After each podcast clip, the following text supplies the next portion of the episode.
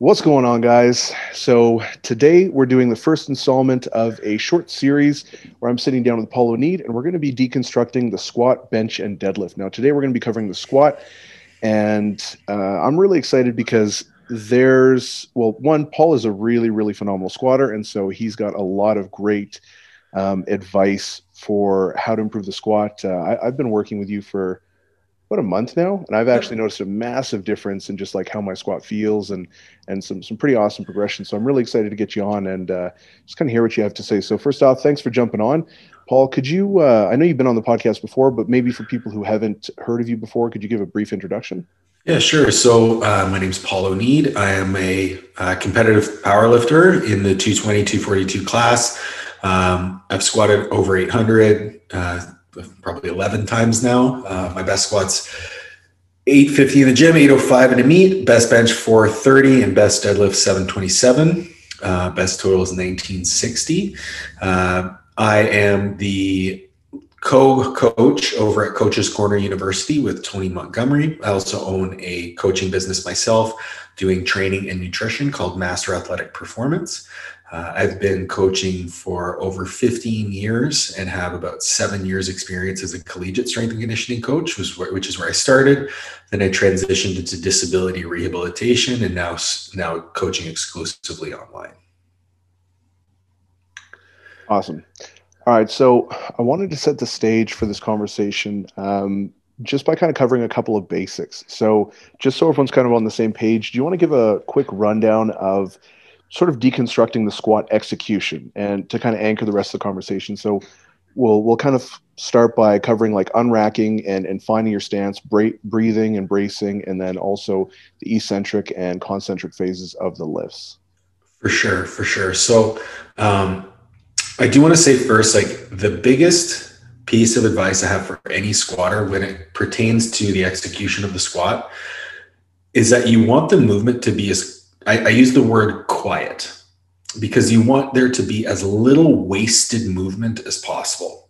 So, how you set the squat up and execute it needs to be geared towards keeping it as quiet as possible, as efficient as possible. So, when we set the hands, we want to make sure that it's a comfortable distance from one another and you're centered on the barbell. Uh, where you place the bar is going to be dependent a lot on the comfort level of the lifter. But for the sake of generality, we're going to assume it's a lower bar position, so below the top surface of the traps, all or all the way down onto the rear delts. From there, you're going to set your feet a little narrower than shoulder width apart, assuming you're walking out the bar. Uh, from there, you'll take your deep breath into your belly, stand up the bar, pulling the chest pulling the head up nice and tall and the lats down. You'll hold that head tall lats down position as you step back. When you step back from the bar, you're going to want to try and make it as like as least steps as possible. So the reason we start narrow and then step wide is if you started with your feet wide and then backed up, you would have to rotate your torso, which would get the bar moving to a large degree. So we start narrow. Our first step back is a step out. Then the next step is out. Ideally, this is your squat position. If not, you can take a third step and adjust your feet. From there, you're going to exhale slightly to reset your brace.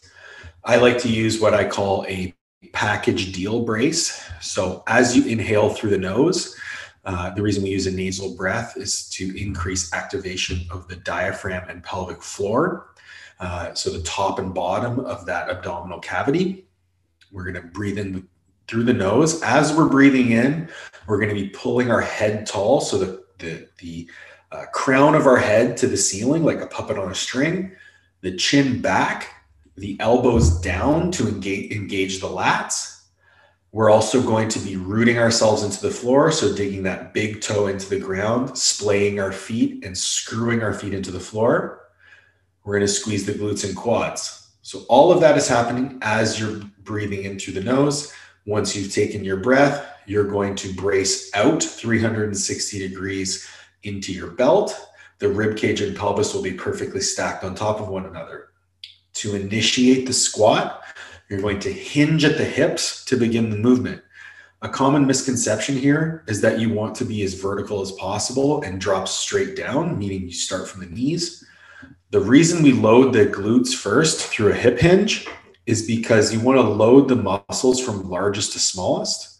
And you want to make sure that the muscles loaded first are the ones that are loaded most. So we hinge into our strong glutes and hamstrings. And from there, we sit straight down. So that's the, you know, the old back, back, back. That's not what we do in raw squatting. We load the hips and then we sit straight down. As we sit down, the load is transferred more into the quads but those the that eccentric is controlled by the glutes and hamstrings which enable the knees to track appropriately over the feet as we hit the bottom we're going to explosively drive again the head back and head tall so chin back head tall pushing into the barbell resisting that vertical or that horizontal push forward and we're trying to keep that bar path over the middle of our foot once we do that we lock out with the hips and we stand up. So that was a very I'm sure we can get into the nuances of each each each sequence there, but that's a, a brief overview of how I would look at a squat and coach it from top to bottom.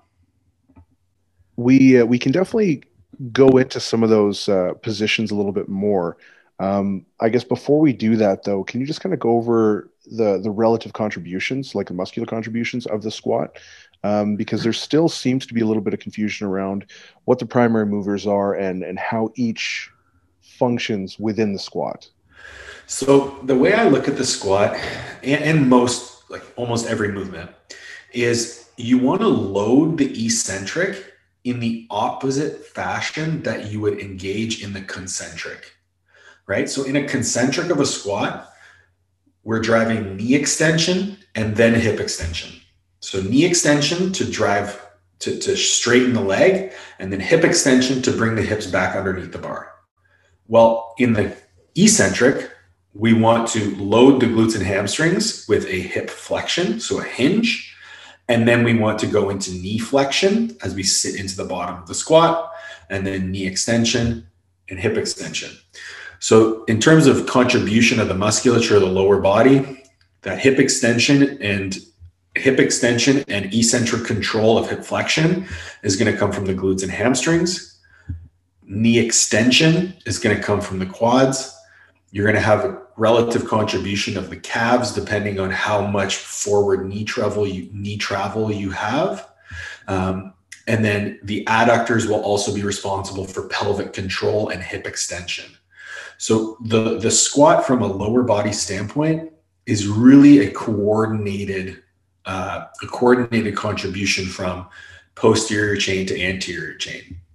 When we get into the upper body contribution of the squat, I come back to the word quiet. This, the upper body should be isometrically contracted throughout. It should be as rigid as possible, and we should not see any movement through any muscles or anything in a perfect squat. Once that head position is set, the elbows are pulled down, and the brace is set, that upper body's set in stone. It doesn't move. So those lats are, as we know, the lats engage to the uh, thoracolumbar fascia. They integrate with the um, with the glute med on the opposite side to control that pelvis laterally from the posterior. The obliques are going to engage with the adductor on the opposite side for that anterior oblique sling to control the pelvis from the anterior. And then the rectus is going to prevent any type of um, any type of collapse through the midsection. The midsection becomes important because that's where we transfer force. So any loss of tension through the midsection is going to be a power leakage. Anytime we have a power leakage, we're going to have to search for tension somewhere in the body where it doesn't belong. And we lose that semblance of a quiet squat. Um, I think that's good. awesome. And so when you when you start out working with a new lifter, what are the key elements that you're screening for? Like I send you a squat video and say this is what my squat currently looks like. What are some of the key indicate or key things that you're looking for um, in evaluating someone's squat? So before I even um, before I even look at their squat, a lot of times lifters will come to me and they've got like nagging issues. So I mean, you came to me, you know, at the risk of you know client patient confidentiality. Yeah, um, go for it. You came to me with a chronic rib issue. So you had that, that you know, almost like a thoracic outlet type situation. Um, which would indicate some form of power leakage through the midsection, an inability to engage the lats, keep that spine neutral. Um, then, then you like sometimes clients will have knee injuries or back injuries or hip injuries or you know chronic pain there. So I've already in my mind kind of got an idea where those breakdowns are going to come from, right? So if, if they've got chronic knee pain, likely there's an internal rotation at the hip issue or some type of issue at the foot. Uh, if they've got a back injury, likely there's a midsection instability. So just like in my mind, I'm kind of already preparing myself for what I'm about to see. When I watch a squat, I watch for where am I seeing power leaks? Where am I seeing losses of tension? Where am I seeing tension recruited where it should be? An example, like I always look for is this lifter maintaining a stacked position underneath the barbell? A stacked position underneath the barbell simply means that the bar stays over the midfoot, the hips are as close to that vertical plane, and they're maintaining an even foot pressure. So if if they're squatting and they've got this forward head position, they're arched in the lumbar spine, their knees are collapsing, that's what I'm looking I'm looking for are there areas where we are looking for tension where tension should not be found? Or are we seeing loss of position due to some type of queuing issue? One thing that I have tried to get away from and I think I've done quite a good job, is immediately jumping to the prescription of special exercises, which I know we'll get into, and looking at does this lifter just need to learn how to squat better before we look at where, like, are these actual weaknesses or breakdowns, or is it simply that this person doesn't know how to leverage their body underneath a barbell? So that's what I look for first. Can this lifter orient themselves in an efficient manner under the bar. And now it's this is a, a, kind of a cautionary tale to young coaches, but do not be tied to an arbitrary execution of a movement. So don't be tied to the fact that every lifter has to squat with an upright posture. Uh, every lifter has to have their elbows directly underneath the barbell. Uh, they have to squat with some arbitrary stance width or some arbitrary foot external rotation. We look for themes. Notice I didn't say anything about how wide the feet were or how externally rotated. I just looked at, I just mentioned, are they efficiently stacked underneath the barbell? Right? Because the way a lifter feels most comfortable is usually where they're going to be the strongest. And as long as we are flexible in our application of certain principles, like we shouldn't see a large knee valgus.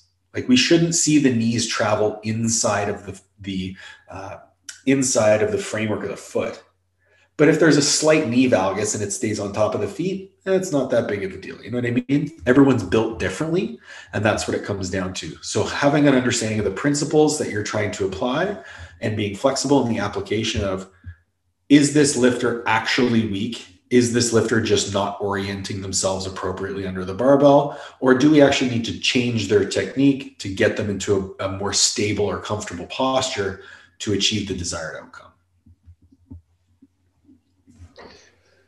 Yeah, and that's a great point too. Because I mean, you look at two people who come to mind, I guess, in, in the women's division are Marissa Inda and Hunter Henderson. Where Hunter Henderson polar opposites, yeah, yeah, yeah, monstrously wide squat, like she's doing a sumo pull almost, and then Marissa Inda is basically like her Heels feet are touching. almost touching, yeah, yeah.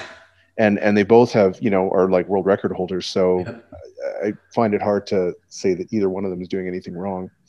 Yeah, um, they both have that low bar position. I mean, Hunter looks like she's squatting in a Smith machine most times, um, yeah. which which is why she's so successful right in that movement. Um, she's so like would female you, Yuri Belkin. Yeah, and like Yuri Belkin is another great example. Okay, so take Yuri Belkin and Dan Green. Okay, both pull sumo, both squat relatively wide. Yuri's feet on the squat are super externally rotated. He squats with a very low bar position, nice narrow hand, and he's very upright. Then you have a lifter like Dan Green, orients himself very similarly under the bar, a tight hand position, wide stance, but Dan's feet are a little less externally rotated and he loads his hips a ton. So just two lifters that achieve world class levels of performance, built a little bit differently, execute the squat a little bit differently. Right? But they both execute the squat with a nice stacked posture. Their joints are on top of one another. They don't have any huge power leaks when they execute the movement. There's nothing to nitpick there. Yeah, and I think sometimes that's kind of the the point that gets lost in translation, where it's mostly it, it, if you're following the principles, how that execution looks can can have a pretty significant variation from one person to the next, but they're all still hitting those major check boxes, right? Exactly. Whereas, yeah.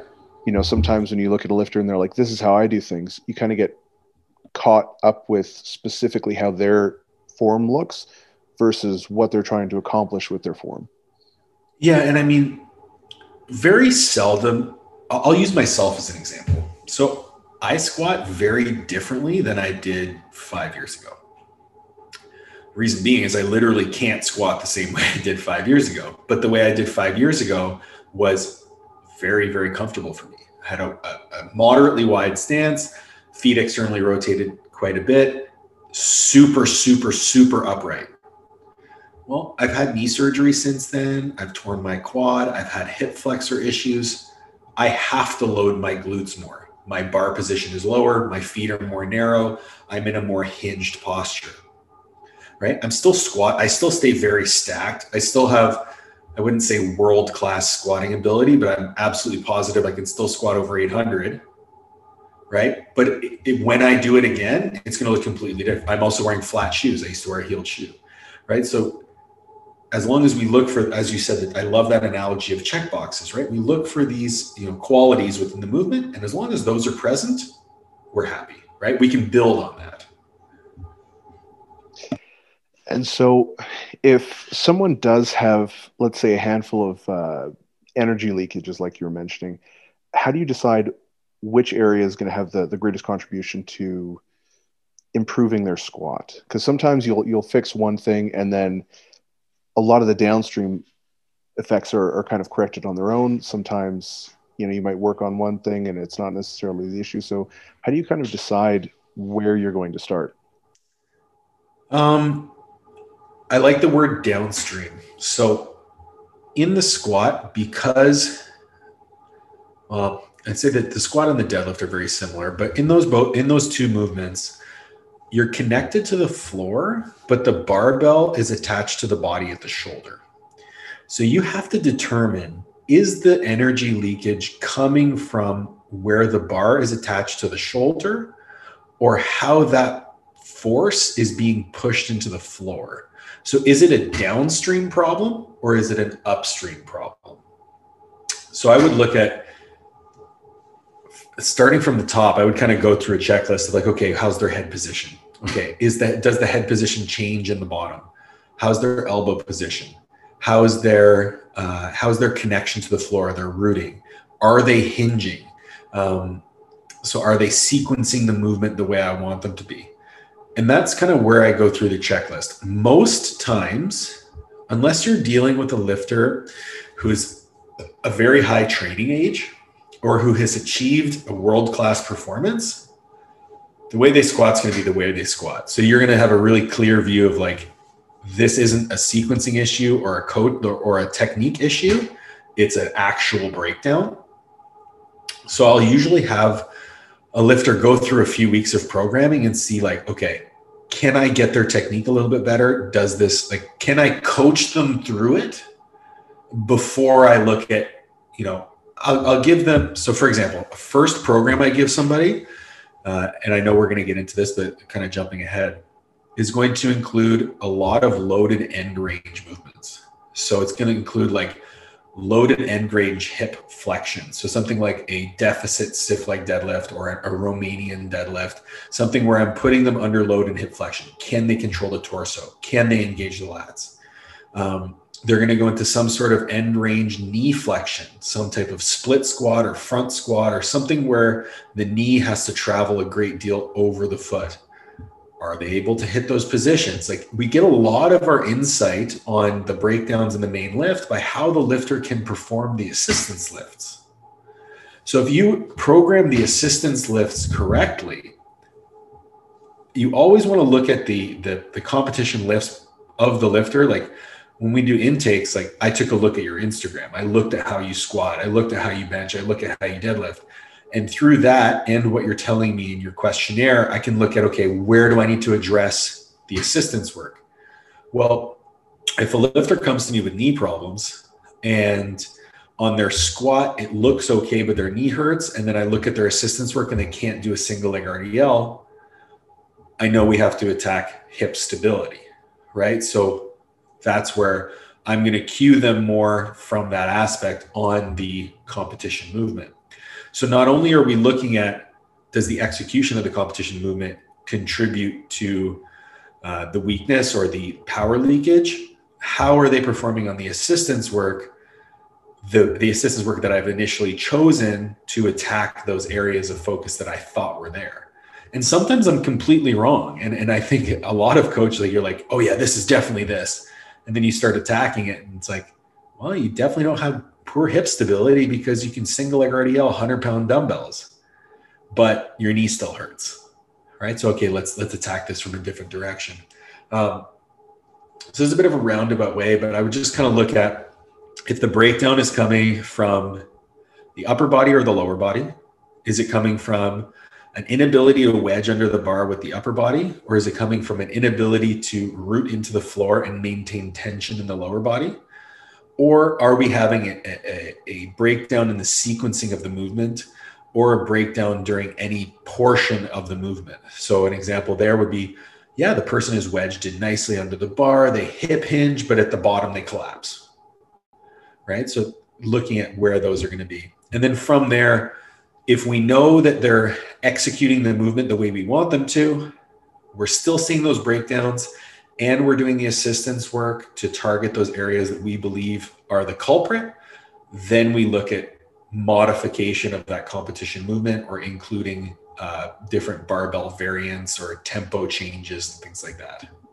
One thing I will say, sorry, is I try to maintain specificity as long as I can before I go to any type of variation. And specificity just means within that competition movement. So I will, I try not to vary more than than two or three variants from the competition movement. So a variant could be a change in bar position, it could be a change in tempo, um, or it could be a change in barbell, right? So once you go to high bar, so high bar, one deviation, high bar pause, two deviations, high bar pause tempo, three deviations.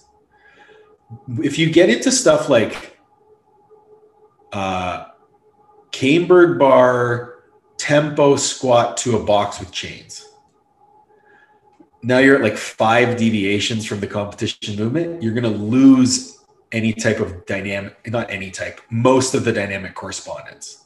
So if you can accomplish the goal with as close to a movement as the competition movement, you will be better off over time, in my opinion.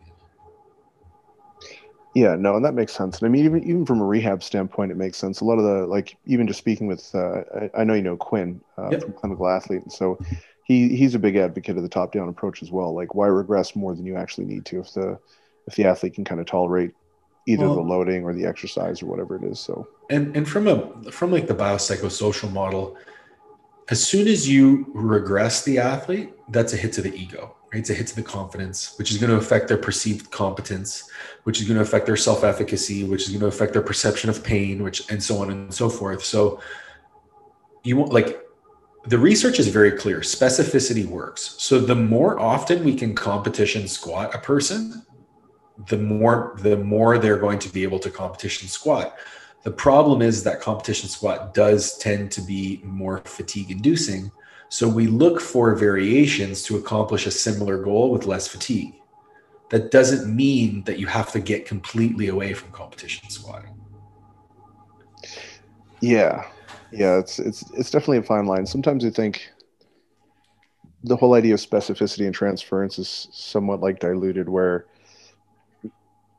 you always are low bar squatting, you always are doing this, and it's like I do think that you should be keeping, you know, the competition movements are at least a very close derivative in pretty much at all times. But whether it makes up like the majority of your of your you know squatting versus maybe some ancillary movements or something like that just to kind of keep the the pattern going or or even yeah. just to kind of keep familiar because i know like i have some athletes where if they don't do low bar squats all the time it takes them like two weeks three weeks to get back into the groove you kind of waste those two weeks yeah yeah exactly and it's like it's it's so pointless and so um, i always try and kind of keep something going in there so when it comes to some of the more general issues that you've seen with uh, with squatters and some of your athletes, even even yeah. myself. Like, what what are the main things you've noticed that are fairly common among athletes? So, head position and foot pressure often go hand in hand. So that would be the number one breakdown that I see is an inability to keep that chin retracted and head pulled to the ceiling. So like the the concept of get as tall as you can. So if I was to get as tall as I can, I wouldn't stick my chin up. I wouldn't pull my head, but like pull my head back like my, into my traps. I would retract my chin and then kind of pull it to the ceiling. As I do that, my spine gets longer. I go into thoracic extension, but I never lose the connection between my ribs and pelvis. So that cue of like a puppet on a string, having the top of your head pulled to the ceiling, keeping that throughout. Then any deviation of the head usually leads to a forward deviation of the barbell. So as soon as my chin goes forward or my head drops, that barbell goes forward, which is going to put me onto my toes more. Well, what happens when you get pushed onto your toes? You shoot your butt back, which you get into a really hinged over position. You don't leverage the quads out of the bottom of the squat. The, the bar path trends towards the toes. So coordinating the athlete in a fashion where they can keep that head tall. They can hinge the hips, but then maintain an even foot pressure on the arch of that foot, keeping it stable with the big toe down, keeping that bar path over the midfoot. That's the number one breakdown. Number two that I often see is a collapse through the midsection because it's never set to begin with. So the manifestation of that is going to be either like an excessive knee valgus or a stripper squat. Okay, so stripper squat meaning that the hips shoot up before the shoulders rise. What I mean by that is when we set our brace, so I mentioned in the beginning that package deal bracing strategy where you pull the lats down, brace into the belt, and stack the ribs and pelvis. If you hinge and maintain that orientation, right? So you maintain the distance from your sternum to your dick, that will keep everything stacked if the first initiation of the squat is to elongate that distance and arch into the squat as opposed to hinge, so we go into anterior pelvic tilt. Number one, you're going to put more shear on the lumbar spine. Number two, you've essentially turned off, if you want to use that word, or deleveraged, lost tension through the glutes. So you've lost lateral hip stability. And then all of that hip stability comes down to the adductors. So what's going to recruit out of the bottom? The adductors. So the adductors are going to pull in and they're going to result in your hips shooting up because adductors equal hip extension. So you're going to extend the hip before the knee is fully extended, stripper squat. The way to fix that, it's not necessarily to make the athlete stronger. It's just to teach them how to use their strength, right? So to how to orient under the barbell.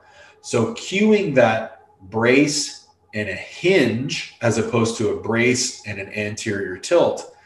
Something as simple as increasing the time under tension so that they can feel their positions. So tempo work is very effective in that regard. Uh, or looking at, okay, the next breakdown for knee valgus is simply, are you trying to squat too wide for your frame? I cannot tell you the number of times I get athletes, especially females, trying to f- squat super wide. I'm like, hey, let's move your feet two inches in on each side. Boom, no more knee valgus.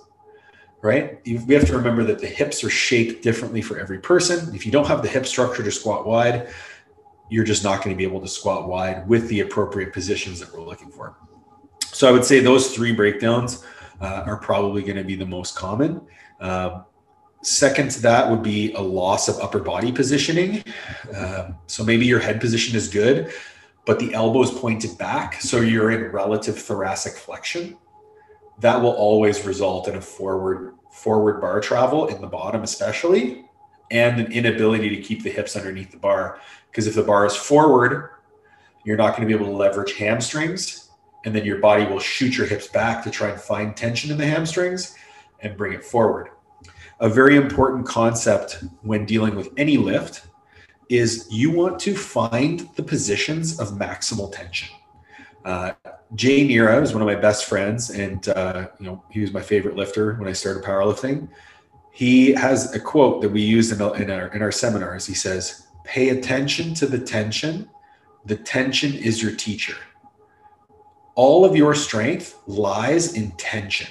So, how do I put my body under the greatest amount of tension in the bottom position of the squat? That is the position in which I need to find every single repetition. So, if we have power leaks and we lose tension, we're out of position. Yeah, no, that definitely makes sense. So, I guess this is kind of a good time to to talk about that then, because probably yeah the mo- most at least for myself anyways one of the biggest issues that i see is uh, i think number two it was right? Where people initiate the the lift by going into anterior pelvic tilt and just kind of yeah. dropping down. And and that's that's a pretty hard thing to fix um some sometimes anyways. So can I you think that's over- a reason yeah sorry to interrupt. I think but that's a reason why people tend to avoid teaching a hip hinge. Like the the trend now is like no no no bet break the knees first. That doesn't make any fucking sense and it drives me nuts. Why would I break at the knees first? Just from a physics standpoint, if I break at the knees first, all I'm doing is dorsiflexion and hip flexion. Okay. So I'm sitting straight down. I'm going to run out of room. Eventually, I'm either going to run out of room or cut my squat high. Then, if I'm going to cut my squat high, I have to shift my hips back. So you get into this position where you sit straight down and then back you're fucked. I never understood that. Just get your hips out of the way, hip hinge, get your hips out of the way, and then sit between sit your ass between your heels. Done. Create space. Done. Um, but anyway, sorry. Continue. No, no, that, that that is a good point because that is that's something I see a lot of, especially and I I definitely have that as a as a bad habit for myself, and I think it was just because when I was weightlifting, everything was just super exactly yeah for down. sure, and everything was, was high bar, everything was front squat, and then when I switched to low bar, I mean I've always been self coached, and so I'd kind of look at people and watch everything and be like, oh that makes sense and this and that, and then like I know what to do, but and I think I'm doing it, and then I watch myself and I'm like, oh I'm not doing it. No. it's hard, and that that uh, that proprioception is something that a lot of people lack. And I think part of it is because not a lot of people do core work. Not a lot of not a lot of people train their abdominals. And unless you train through a range of motion, you're gonna have very little connection. Like, you know, to use the bro term, like mind muscle connection, right? So if, if you have very poor connection with those areas of your body, you're not gonna be able to recruit them under load. So one thing that I do a lot of the time is every work every warm up contains a core drill and on lower body that's geared towards stabilizing core through hip movement whether it's a dead bug whether it's a bird dog um, a copenhagen plank um, anything of the sort it's i need proximal stability and distal mobility so the ability to stack ribs and pelvis and then go through ranges of motion with the hip uh, that that fault is hard to fix, especially when people get really fired up. So when like say say the loads are high and your arousal needs to follow suit, the ability of the lifter to actually set that brace and keep it there needs to be automatic. So putting in contingencies like tempo work and things like that in the early stages of training or even pause work for that matter it kind of it kind of fixes the problem for itself. Like if you try to pause a squat in anterior tilt, you won't be able to maintain tension into the bottom. You'll just dump into your knees. So if you dump into your knees, that's immediate feedback. Hey, I didn't brace properly. Right. So I am a big fan of prescribing assistance work that does the coaching for me through physical feedback. Right. Uh, a good example that's a front squat you want to improve someone's thoracic extension, get them to front squat heavy. Well, if you can't front squat heavy, guess what's gonna if you can't maintain thoracic extension, guess what happens? You lose the barbell and you break it. Easy fix. You're thoracically extended when you perform a front squat, right? Yeah, no, I'm I'm also a really big fan of, of choosing movements that I mean, I guess you frame it a little nicer than me. I usually say I usually say exercises that punish a fault.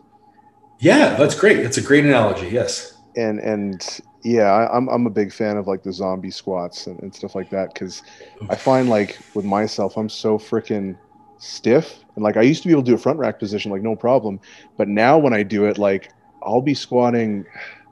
Well, even the other day, you had me squatting a, a top set of five or something like that, and I was doing 400 and I did four reps, but then the bar kept slipping and I, all I felt was my elbows. Like the weight was not heavy. All I felt was my elbows were about to explode.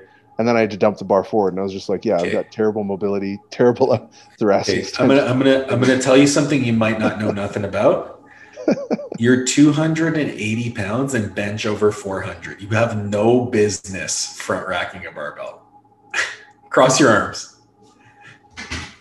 I guess I just won't squat like that ever again. Um, but anyways, uh, yeah, going going back on to uh, what we were talking about before about kind of correcting that uh, that that trunk position. So, can you go over like proper IAP and bracing? Because I think those two things are one. I think they're often conflated, and then I also think that a lot of the times people miss things. Like even just what you were saying about breathing through the nose to, yeah. to get better like pelvic and diaphragmatic like stability and, and kind of co-contraction yeah. that's something a lot of people don't really know about. So can you kind of go into that uh, and, and kind of give, well, yeah, actually, for sure. So um, the first piece is that most people, when they breathe and brace, they push their belly out. That's a that's a conflation. So you do want to push out against the abdominals, right? Because you're trying to think about it as when you're breathing, you're like Chris Duffin is actually the one who I heard this analogy from. You want to think about bracing like you're filling a vase, a vase, a vase. Um, so you, you nasally breathe. Again, we, we know that we create better uh, diaphragmatic and pelvic floor co-contraction when we nasally breathe. We breathe in and we fill the air from the bottom up. Once it's full, what you're trying to do is you're trying to compress from the top and bottom and from the outsides in to push out, like to, to compress that air to a position where that belt is being pressured against 360 degrees. The easiest way to teach that, in my opinion, is to actually have a lifter squat with their belt one or two loops loose if they're using a prong, uh, a prong belt, or if they're using a lever belt to squat with the lever undone in their warm up sets to actually force them to push out. So that's one. Number two is we need to make sure that the lifter has a good mind muscle connection with that musculature. And the only way to do that is to train it. So if you want to get better at recruiting the obliques, you need to get better at training the obliques. So simple things like side planks, Pallof presses, things like that to help you connect to that musculature is essential. But so when we talk about IAP, IAP just means, you know, intra-abdominal pressure. So we are trying to put as much pressure through our abdominals as possible. But that can come at a detriment when we start to breathe into the chest and get into this like like thoracic expansion because if you're squatting and you try to inflate your chest you're going to lose connection with the abdominals. You're going to elong- you're you're actually going to elongate the distance between the sternum and your pubic bone. I said dick earlier; it's your pubic bone. Um, so having a balance between how much air you pull into that belly and where you're putting it. Um, I think lastly is having an inability to move your limbs independent of your spine. So if you are uh, if you're braced and you're trying to go into hip flexion, well, let's practice some movements where we're braced and trying to go into hip flexion. Things like belt squat marches and things like things of that nature, like Zercher marches. have the athlete go through ranges of motion that teach them exactly what you want them to achieve in the competition movement. I think that covers it. Uh, did I miss anything? I just hope that everyone can understand some of the technical terminology you use because not not everyone's necessarily familiar what that means. The uh, the dick to the sternum. So just read a medical textbook. You guys will understand. Yeah, your dick. It's like on the front of your body. Sometimes it's hidden. Sometimes yeah. you know you can find it. So one thing as well that I'd uh, just kind of like you to touch on is breathing and whether or not that changes based on doing like let's say a heavy single or triple versus oh the, or eight. Yeah. Okay. So this is a great conversation. And I'm going to start with a rant. If you walk out a squat and take your breath and I see the bar rise and then fall, you suck. You have no idea what you're doing. Number one, when you are walking out a squat, you should do so in a brace, right? So as you as you get under the bar, you set your shoulders, set your lats. You want to set your brace, okay? The reason being, as soon as that bar is loaded on your spine, you're compressed. You will never get as strong of a breath as you can when you're unloaded. So when I see people in a monolift wedge underneath the bar, stand up and then go exhale. I'm like, you idiot. Because now all that weight is on your spine and you can't expand your core because it's already compressed. So when you're walking out, you're braced. And that next breath that you take is you are your small exhale, small inhale. You're not losing your brace. So that's for a single, right? So we want we want to keep the strongest brace we can. When you're squatting for multiple reps, you need to have a combination of what we call a respiratory bracing strategy and a muscular bracing strategy. So think about a sprinter, a sprinter who's running 400 meters. That sprinter must breathe while they're sprinting. So their their bracing strategy cannot be uh, cannot be centered on respiratory mechanisms. It cannot be achieved by breathing and holding the breath. They have to continue gas exchange. So, bracing while performing multiple repetitions or extended exercise has to have a muscular component. So, they're contracting their abdominals, their obliques, all those things, but they're breathing through it. When you're squatting under load for multiple repetitions, you are able to breathe and use a respiratory strategy. So we breathe in and we compress the air. We use that air to increase intra abdominal pressure, stabilize the spine. As you fatigue, your ability to use that respiratory strategy diminishes. What you can do is perform a set number of reps on a single breath and then rebreathe after a couple breaths this is a more advanced strategy.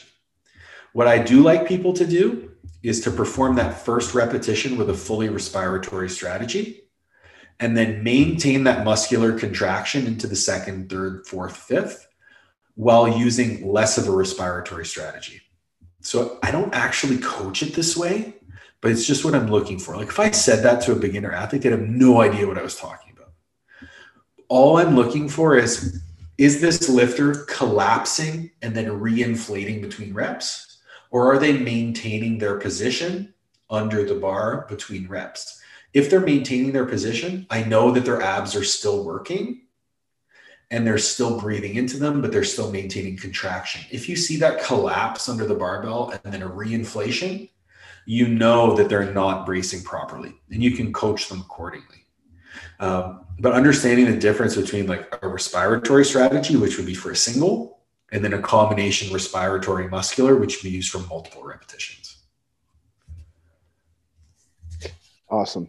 Yeah, no, I, I think you did a great job of kind of breaking down the difference because that's one thing that honestly drives me nuts as well is the people the get all tight, they they they unrack it, they come back, and they go, and then you just see the bar like pop like four inches up and you're like dude you you've completely lost all the kinetic energy you just built up. Like what are you doing? Well not only that so if you look at like okay if you were to shrug up and come down well you're going through scapular elevation and depression you are potentially losing a connection with the lats.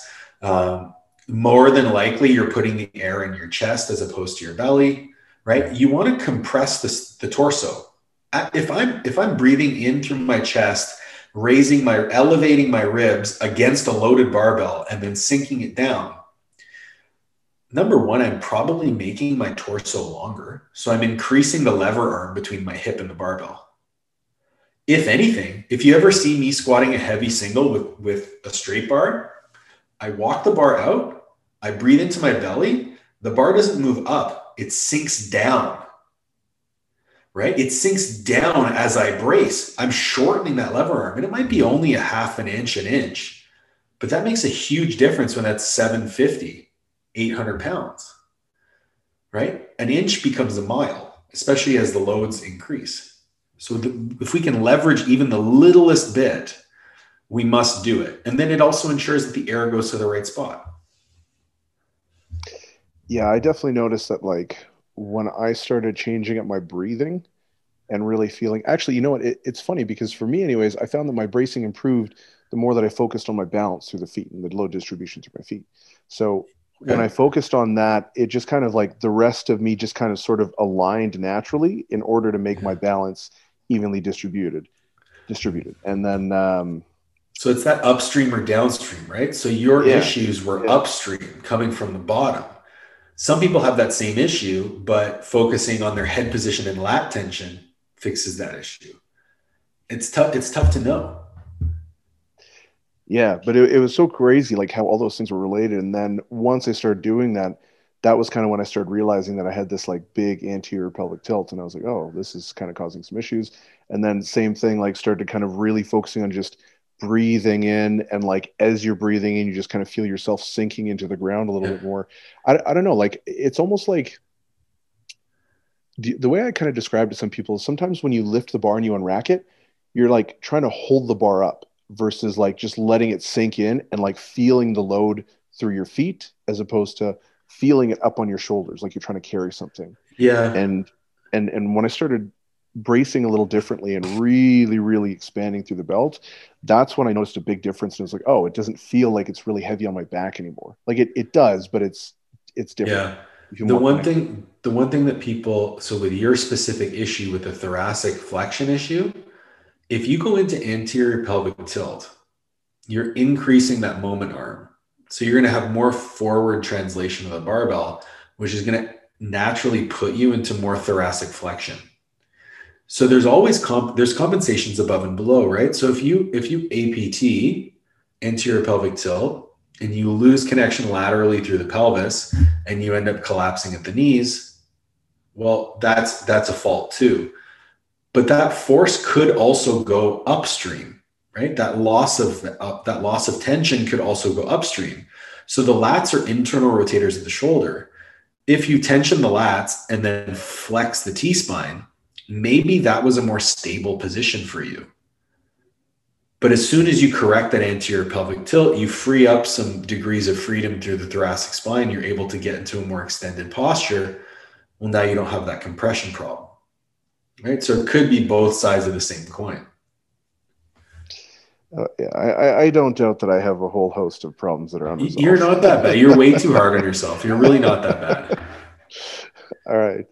Um, so let, us move into some of the actual considerations regarding like well i know you touched on exercise selection a little bit there um, but maybe if we could talk about like frequency loading um, sure. and then you, you, did touch on assistance movements as well and some variation stuff but so uh, let's let's go down like down the list so in terms of frequency it's important to know what you stand to increase when you or what you stand to manipulate when you look at a variable. So when it comes to frequency, the benefit to frequency is motor learning, right? More frequent exposures to a movement are going to develop better patterning, assuming that you're performing the movement with proficiency, are going to develop a more consistent pattern and you're going to be able to the more exposures you get the better you're going to be able to leverage that skill.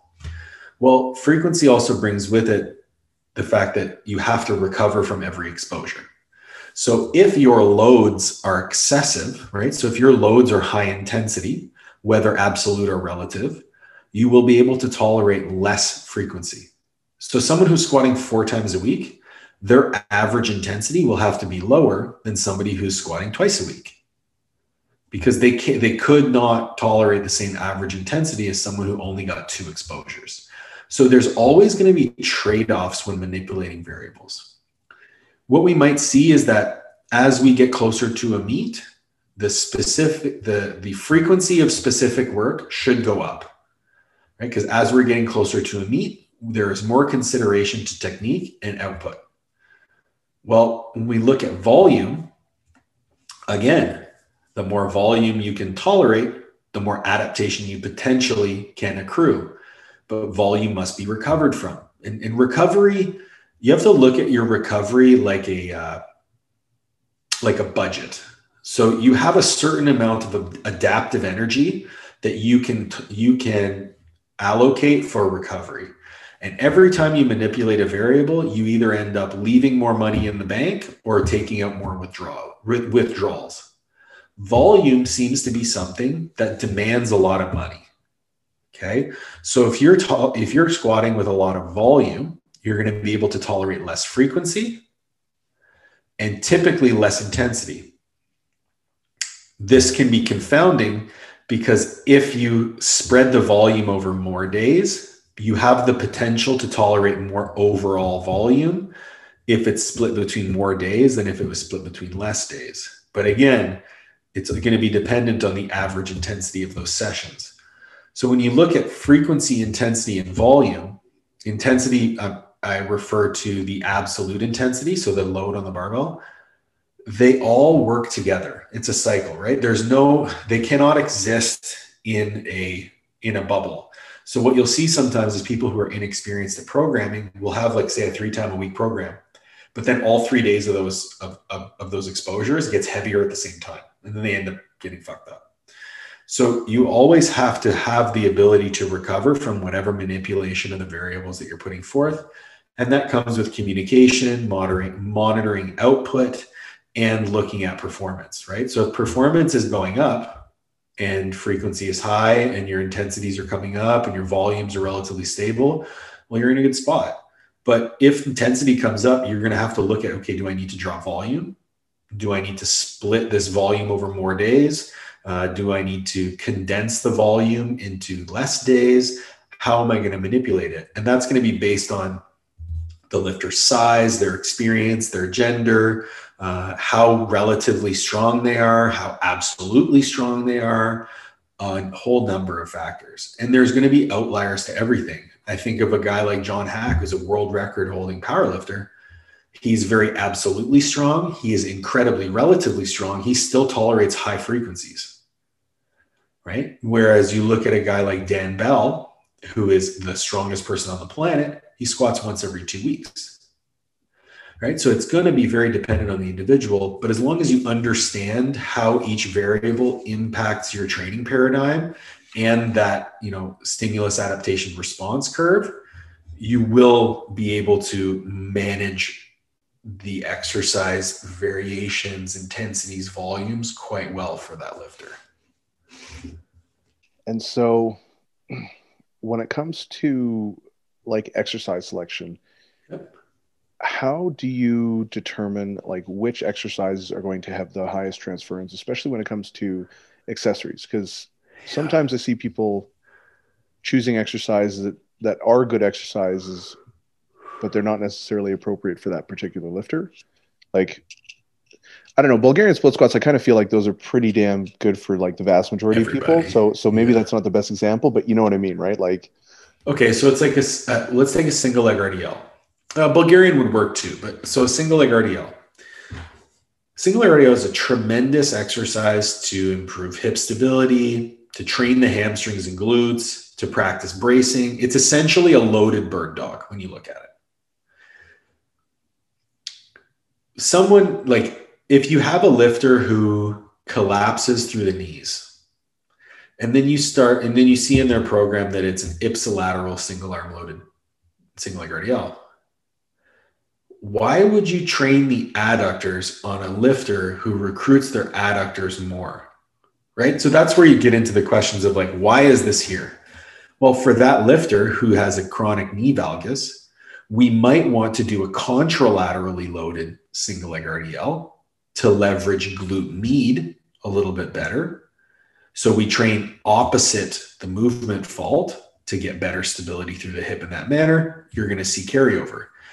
One thing that I really harp on young coaches is if you can't answer the question why to what exercise, modality, sets, and rep scheme of what you're doing, it shouldn't be in there. Right? If you can't tell me why you're doing a barbell row instead of a pendlay row, or why you're doing an ipsilateral load versus a contralateral load, or why you're using a med ball versus a dumbbell, or any of these any of these instances, it has no business being in the program. I don't care if it's the fucking first movement of the day. You have to be able to answer why. When I look at the squat, it, let's talk in generalities, right? So my favorite assistance lifts for the squat are going to be the front squat first and foremost. Um, and then are going to be probably the high bar squat would be second. And then if we get into specialty uh, barbells, it's usually going to be the safety bar. My favorite modification to the lift to actually, you know, get a lot of carryover is going to be paused squatting, followed closely by tempo pause squatting. I'm not a big fan of tempoing without a pause. I don't really like unless you're going for hypertrophy. I don't really see a big point. I'd rather you pause. Um, the other thing that we need to look at is modifying movements and including movement variance is a tremendous way to control for absolute intensity. So, say we are squatting three times a week. Well, if two of those squats are competition squats and one is a variant, we're more than likely going to be able to tolerate more volume. If two are a variant, we're probably going to be able to tolerate more volume because the average intensity from an absolute perspective is lower. So it's all about looking at how can I manipulate these variables to get more out of the athlete, knowing that over time I have to go from general to specific. Right. So in the off season, if you're using multiple variations, you're going to be able to perform more volume and you're going to be able to work harder while accumulating less fatigue because the absolute intensities are lower. Because typically, as you vary the movement from the competition movement, it becomes less and less absolutely intensive. So it's, it's a tremendous tool to be able to understand these variables and manipulate them based on what you're kind of looking for within that instance, um, knowing very well that we need to get more specific as the competition approaches. As far as aerobic conditioning and powerlifting, I know powerlifters are pretty there's like all the memes going around, you know, like three reps yeah. is, is, is cardio or whatever. But um, I have coached individuals who have just horrendous work capacity, and it took a while for them to actually get up to a certain level of fitness so they could actually like, you know, train properly because they couldn't even handle enough stimulus to actually get them stronger at that point. Yeah. You know, yeah. it, it was really bad. Granted, that that's fairly rare, but I have had that. And there, it, this guy in particular was a really strong dude. So he was, he's a young guy. He's like 22, 23, squats like 750 raw. Oof. Um, so he's a, and he's a big boy. He's like yeah. 135 kilos or something like that. But his general fitness was absolute dog shit. Mm-hmm. so he'd do like one squat set and then he'd be like, I'm done for like the week, basically, you know? I have a lifter like that too. And, uh, and it took, it took about like six to eight weeks before he was able to like do a reasonable training session and then could kind of finish his week and it wasn't wasn't too bad for him but uh, what role does aerobic conditioning play in powerlifting and how do you or like what are, what are the different modalities or executions that you like to implement to to get their level of general fitness up so one thing that I found really interesting is in my like I don't think you're going to be able to find this in the literature anywhere, which is unfortunate. It'd be a really cool study to run. Is that my lifters who are the most aerobically fit peak the best I don't have to lift them as heavy and they get the best results in terms of training weights versus competition without fail. What role does aerobic conditioning have in powerlifting? I would say minimal. Um, I do conditioning work myself because I enjoy it. Uh, I don't necessarily look at it as a way to improve my performance under the barbell. I think for the most part, you can get an athlete very fit by monitoring their non exercise physical activity. So, like how many steps they take a day, and by modifying their rest periods during certain portions of their of their uh, off season.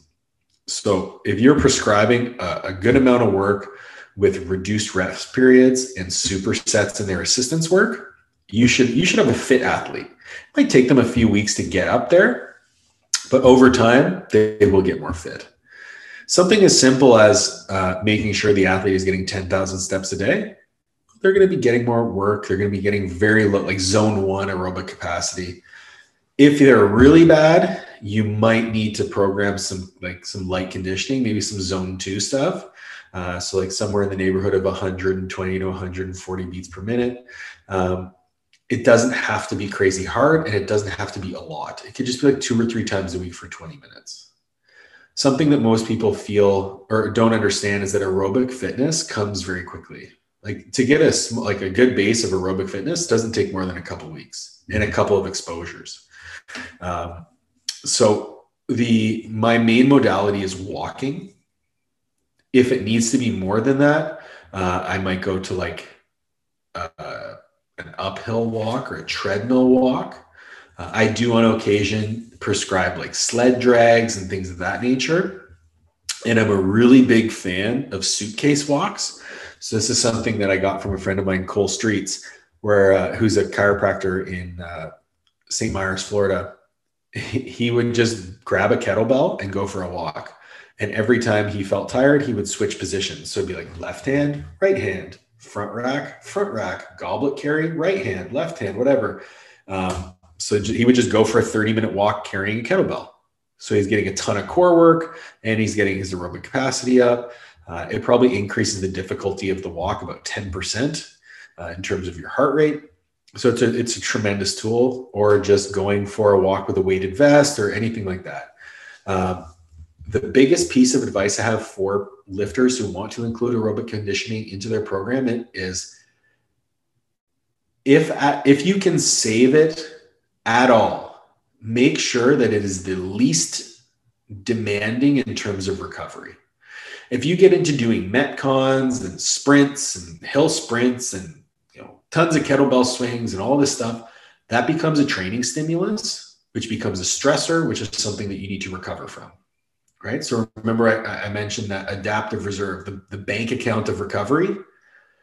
Your aerobic work should put more money into your account than it should take out.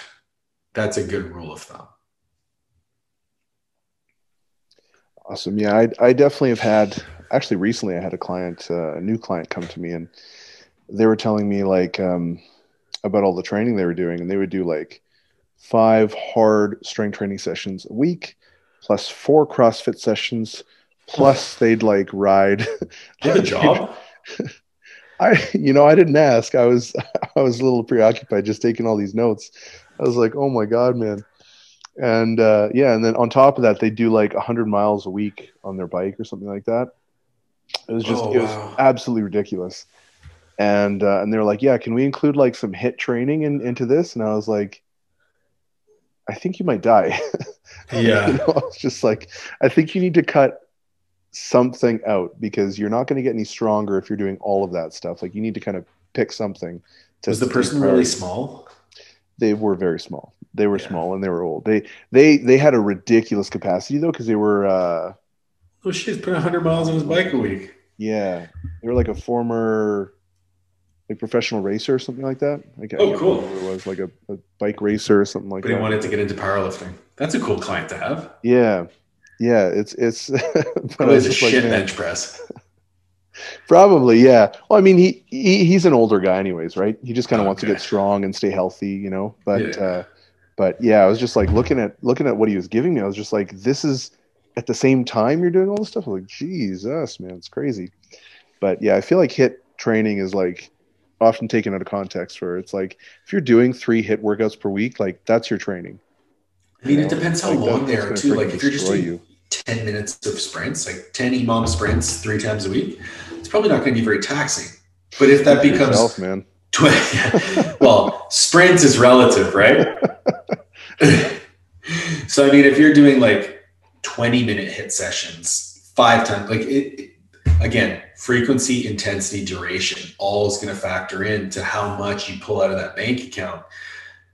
And it's very easy to know when you're overdoing it, right? Because you'll see a dip in performance. Like I, I've been on my bike quite a bit lately, and it's the fucking worst deadlift session ever. I'm like, I wonder if there's a carryover. Well, of course there's a carryover. Awesome.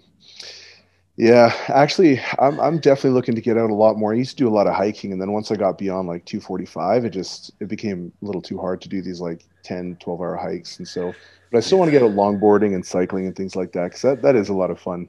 Cycling's been really nice, actually. The only thing I've had trouble adjusting to is the posture, like that, like splayed out deep hip flexion posture. Yeah. The first couple rides did beat up my SIs a little bit, but man, I fucking love it. I feel so energized afterwards. It doesn't really beat me up. My knees actually feel really good, which is nice.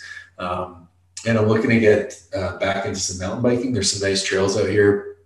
So I, I took up mountain biking last year. I, I moved away from Calgary and took up mountain biking, and then uh, and then I got a road bike this year. So I'm looking to spend quite a bit of time on my bikes. That's awesome. Yeah, I, the the one thing that does get me though at this body weight is the seat. I just can't. You you I can't adjust to that thing. A good, uh, a, a, good pair of shorts. I guess, yeah. oh, dude! if I didn't have shorts, my seats would. I'd have no more boners ever. Basically, um, all right. So, so we'll, we'll kind of wrap things up here real quick. How how do you decide what priorities to focus on within a given mesocycle? Well, number one would be proximity from a meet. So, how far are we away from a competition? Next is because I use more of a concurrent model, I look at training like as a pie chart. So, if we're far away and we can get very general with the training, more is going to be dedicated to hypertrophy, work capacity, that sort of thing, and less is going to be towards maximal strength. If we're looking at, you know, as we get closer to the meet, our priorities are going to shift and the elements of that pie chart are going to kind of change in terms of their bias but we're always doing a little bit of everything. And that can be extrapolated on, you know, if you look at like hypertrophy strength power, putting that into a pie chart, then you look at like, okay, how much of my training is going to be looked at intensity, volume, duration, time under tension, uh, all, all those different qualities. Well, that goes in a pie chart as well. Then you look at, okay, am I going to be doing internally stabilized or externally stabilized movements? Am I going to, you know, all of these factors get thrown into pie charts and we look at okay where are the needs of this individual? Well if they want to get bigger and we're in the off season well we're going to be doing more externally stabilized movements higher volumes lower average lower absolute intensities um, higher relative percentages higher relative percentage higher relative fatigue and then looking at okay more sets to failure all of these things will come together because we're trying to get bigger and put on more tissue then that's going to flow. So as long as you have a plan of like where the emphasis needs to be, because you know where you know where the meet's going to be, right? Maximal intensity, maximal output, internal stabilization, no hypertrophy, no volume, high intensity. That's your endpoint. So how far away from that can we get? Then how can we look at each individual element and manipulate it in a way to get the best for that athlete? Um, that comes from communication. Like, where does this athlete feel that they need the work? Where do you feel that this athlete needs the work? And then finding some type of common ground of like, okay, this is the approach that we're going to take. And then collecting data along the way, communicating thoroughly with them, knowing like, is this working for you? Am I seeing the, the outcomes that I want to see? And then over time, that plan iterates on itself until it gets to the point where you're at the meet. Awesome. Yeah, I, I think we covered pretty much everything, and and I feel like this is a, a really really great kind of squat tutorial or squat manual. Um, it was it was actually pretty interesting. I definitely learned a couple a couple new things, so that was that was awesome. Um, so we're kind of past that. Oh, I think we're actually coming up almost on 90 minutes right now. I think we're, we're trying to do all, I think it was yeah. a little ambitious. You're going to do all three in so one day. Uh, yeah. I, I, I, honestly thought, I was like, yeah, I think we can knock these out in like 30 minutes each, hour and a half. That should be fine. And then I'm like, oh, yeah. We're getting the weeds, man. Yeah, exactly. But uh, do you want to just tell uh, the listeners where they can find you?